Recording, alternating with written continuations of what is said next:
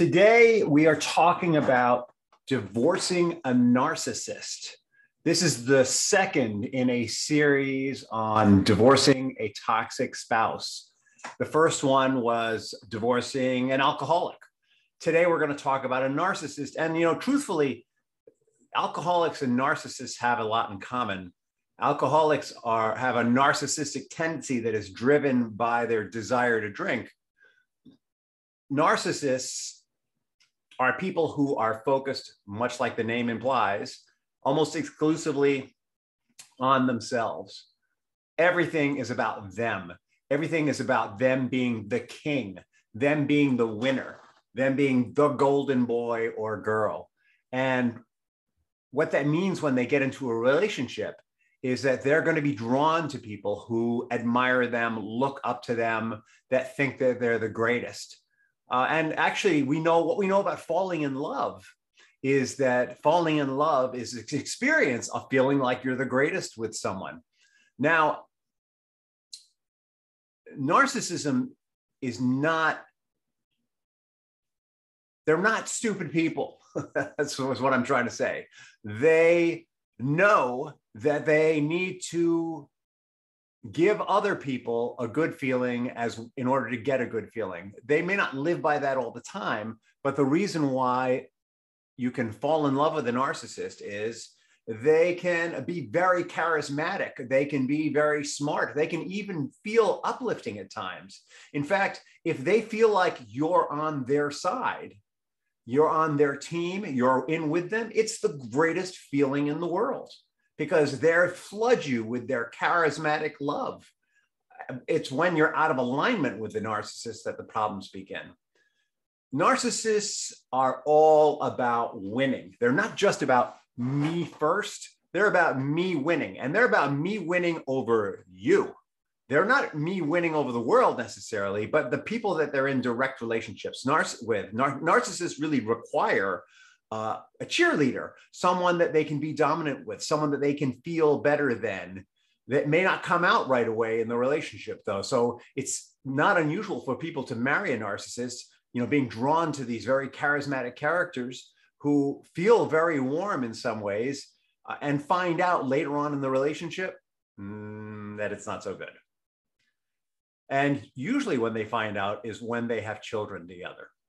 So let me tell you a story about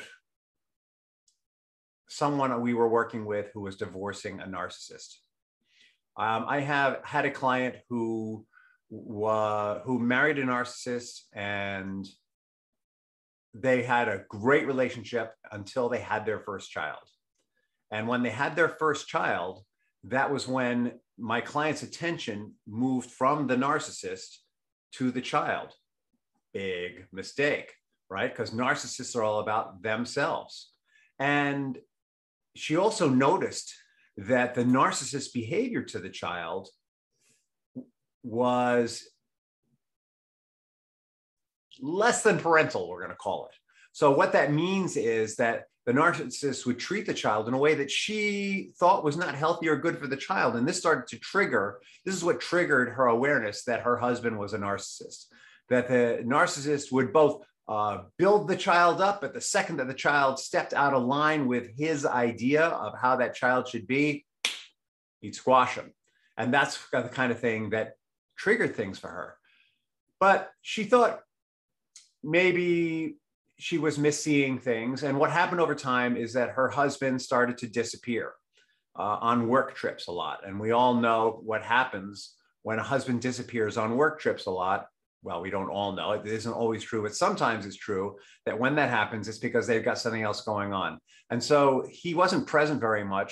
When he was there, uh, he would he, generally he would be home when the child was sleeping. So somehow he intuitively knew that not interacting with the child was going to allow him to get the attention that he needed, wanted, had to have in this relationship. And it also diminished my client's experience of him as a hostile father. And uh, the first sign that something was wrong was she was uh, going through his suit and found an invitation to a wedding And the wedding happened to be for her husband, the narcissist, and somebody in another city. Big red flag, right? Meanwhile, she got pregnant and had another child, hoping to fix the relationship. Uh, and what the, the, the punchline of the invitation was, he begged her for forgiveness. Please, please, please, I'll never do it again. Um, just love me, love me, love me. And there's a whole backstory to his narcissism and how it became that way. We're going to spare you because we don't have time. Like this is, this is a twenty minute experience at most. And we've got maybe fourteen minutes left here. He begged her on his hands and knees, begged her, oh, please take me back. Please. I've been so bad. Oh, and she forgave him, believing that it would never happen again. So now they have two kids. And the narcissist's strategy has changed as the first child has aged. First child is five, second child is one. And now the narcissist sees the child as someone he can shape into himself. And so this is the pattern with the narcissist with children. The, the, the narcissist will have one child that they will try and shape into themselves, and they'll have another child who becomes the scapegoat. And very similarly, in her marriage to him, he did everything right and she did everything wrong. He is the golden child. She is the scapegoat. So no matter how, what meal she made, it was no good. No matter what she did with the house, it was no good. Un- unless she did exactly, exactly, exactly what he said, and then she might get a gold star. And he's off on more business trips and she's wondering what's going on here. Uh, and he's gaslighting her. He's saying, oh, don't worry, Emily, no problem. Like I, I'm just working. You're just imagining that these other things are happening. You're just imagining that smell on me. Oh, somebody at work gave me a hug. Don't worry about it. Oh, I didn't come home last night. Yeah, I just, I missed the last train home. Don't worry about it. It's all good. And this is pre-cell phone. So there's nothing, there's no way, there's minimal way to have contact. Why didn't I call you? Oh, it was late. I didn't want to get you up. So you know, he's basically telling her, it's all in your imagination. It's all good. Of course I love you. I'm still here for you. Everything's wonderful. Meanwhile, he's grooming the first child to be just like him. And the second child is receiving all the crap that rolls downhill because that's where crap goes. Another couple of years go by. Um, he's almost never home. They're starting to fight more and more. She really is sure something's wrong. And she finds another invitation in his coat, and it's him getting married to someone else again. She calls it off and she dumps him. And the divorce was really ugly, very contentious. She was bitterly, bitterly hurt, so angry. And when she came to me to work on this, she really just wanted to know, how can I minimize the impact of this man on my children? She didn't even care about herself. She was so furious with him. She would have killed him if she if she had a weapon and the, and the opportunity and the inclination. Really so furious with this. So she felt so betrayed. Uh, she felt so dishonored. Uh, she couldn't believe that she'd allowed him to treat w- these children the way that he had, to be so absent. And then he, when he was there, to sort of groom one to be like him, sort of dishonest and self-seeking, and the other one just a recipient of all his scorn, blame, and shame. She and she was deeply, deeply, deeply ashamed. All right, so the work that we did together first was how to, was she to create some safety. She had, uh, fortunately, he actually moved out. He had he had had enough. He moved out. Money was not an issue for the family at that time. And the first thing that she did was she set some clear boundaries that he was not to be in the house at all. He could come in and pick up the children and leave with the children on his time off, but she was going to make sure that her home was going to become a sanctuary. She needed a sense of safety first, because she had lived under criticism and gaslighting and lies for so long that she just couldn't stand to have that going on. Some people will go as far as to get an app, but at this time they didn't have apps. Um,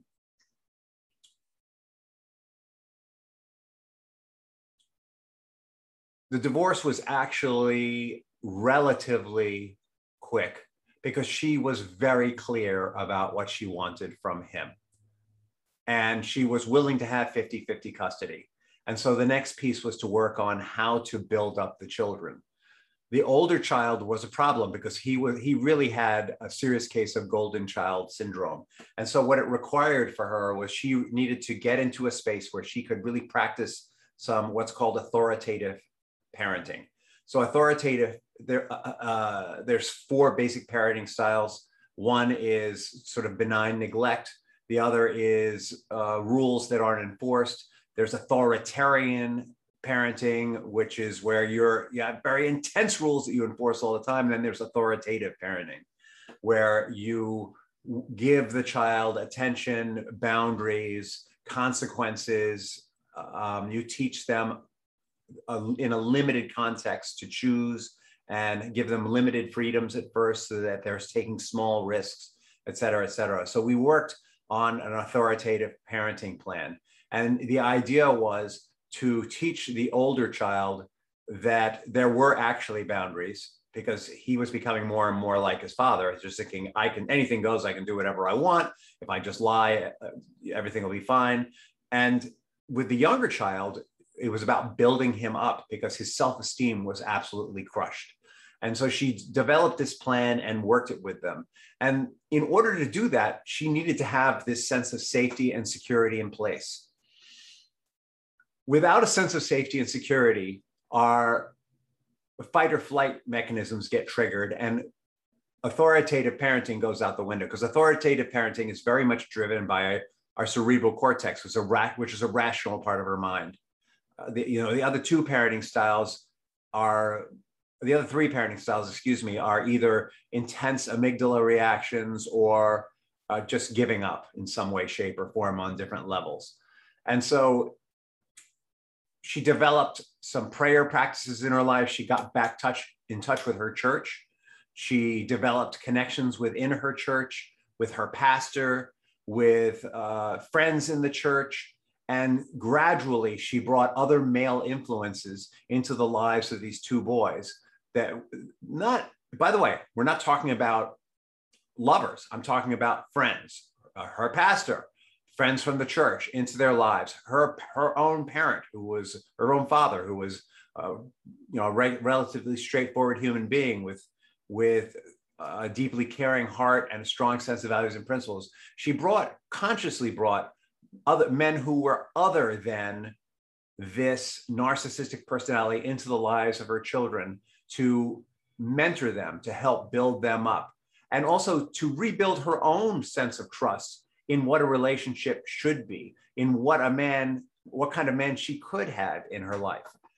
She basically took all the experiences that she had with that narcissist and transformed them into lessons for her own life. And she brought in people who were not like her narcissistic, the narcissistic parent of her children, for to be role models to her children. And there was a, it was a very step-by-step process that we built together.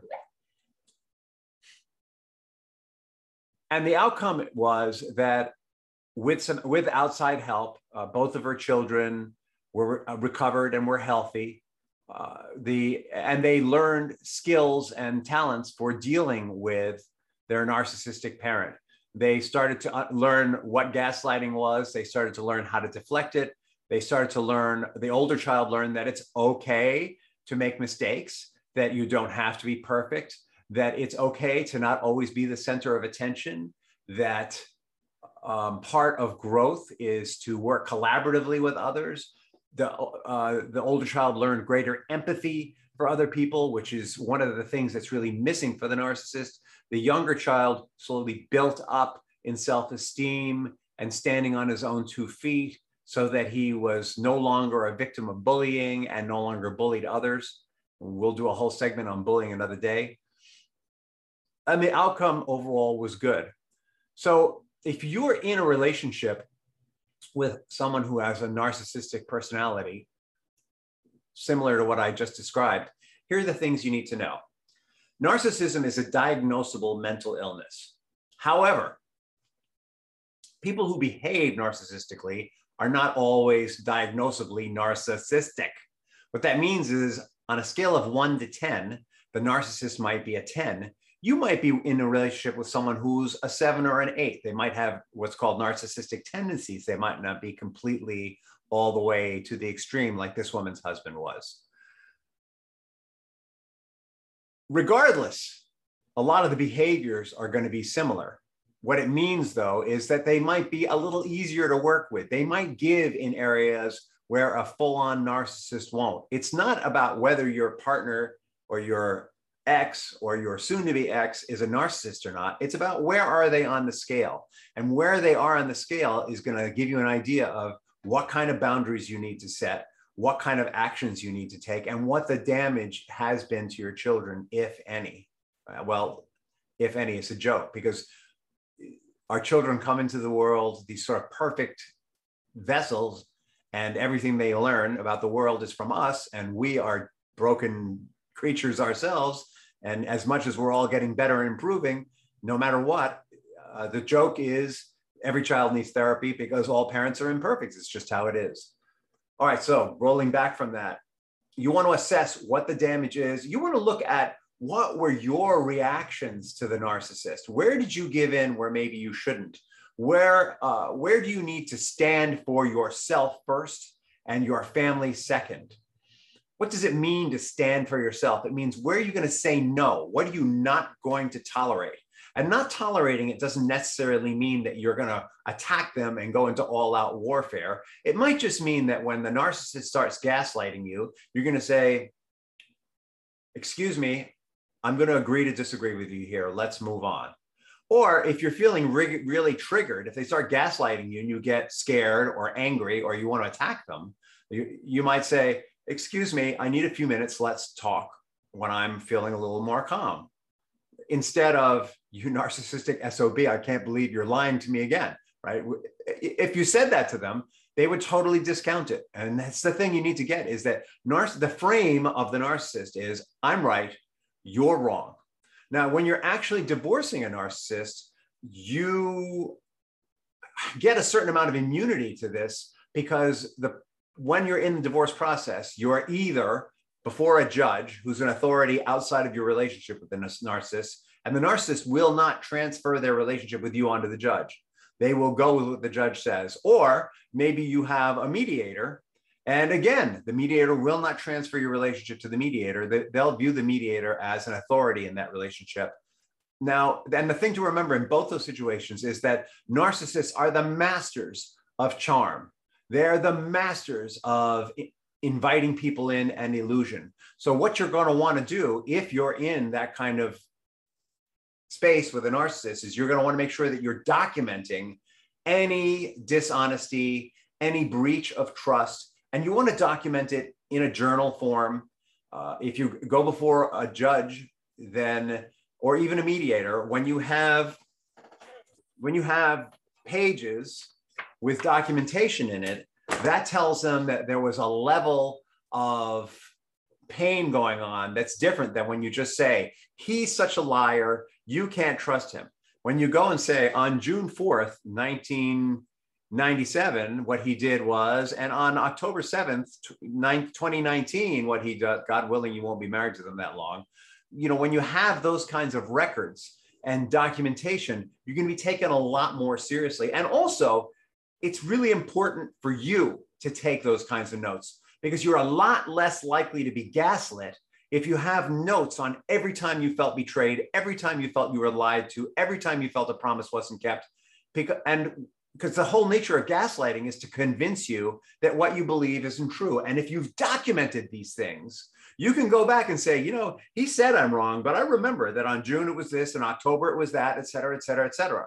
So the, the, The tools for battling a narcissist are documentation, boundaries, creating a sense of safety and space for yourself, and turning to examples of people that are operating within your value system. And the last thing I want to say about this is, it's not unusual when we're in a relationship with a narcissist to find that our value system has somehow been squelched and crushed by the narcissist.